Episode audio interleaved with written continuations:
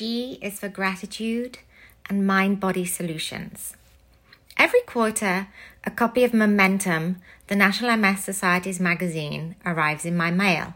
And without fail, an article meant to be inspirational, someone harping on about how having MS has been a gift, a wake-up call, a blessing, makes me feel like a right old curmudgeon. In my 21 years with it, I've never been grateful for it. Of course, I'm grateful for everyone who's helped me over the years. Grateful for technology that enables me to see and chat with friends and family. Now travel's hard and I can't drive or work. Grateful to live in a house that's one level and wide enough for my wheelchair. I'm grateful for my kind partner. But am I grateful for having MS and having these experiences? Nope. I'd much rather have nothing to do with it. The other day, a thought so big burst in my brain like bubblegum. I'm grateful I've been able to stand, walk, run, and dance, and for all the experiences I had when I was able-bodied.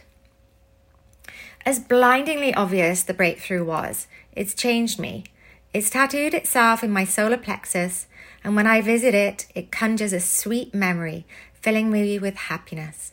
Like the daily bear hunt my kids and I went on into the neighborhood park when they were little.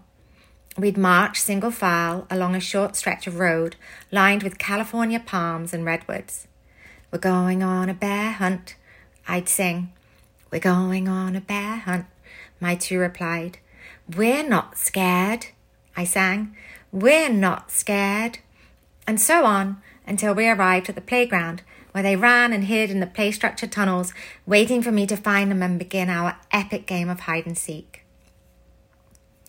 I'm quite certain my light bulb moment occurred because of a couple of things I've been doing since becoming disabled nearly 2 years ago. Attending adaptive yoga classes online at Mind Body Solutions and ACT, Acceptance and Commitment Mindfulness Therapy through the University of Minnesota.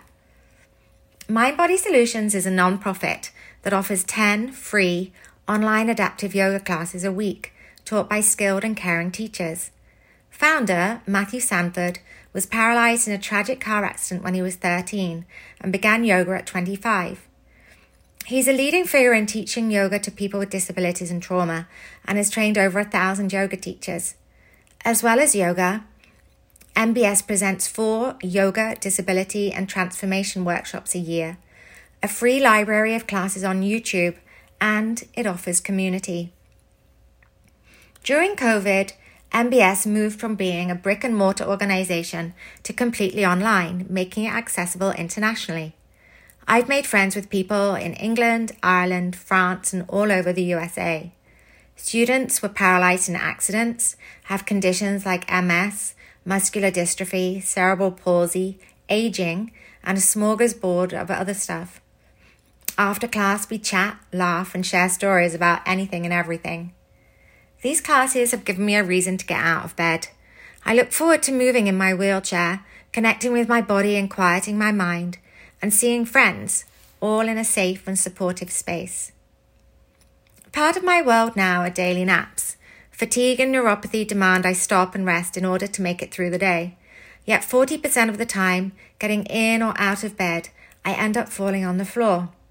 Now, instead of panicking while I wait for help to come, which can be up to half an hour, knowing that my MBS community have got me and focusing on my breath, I'm able to remain calm.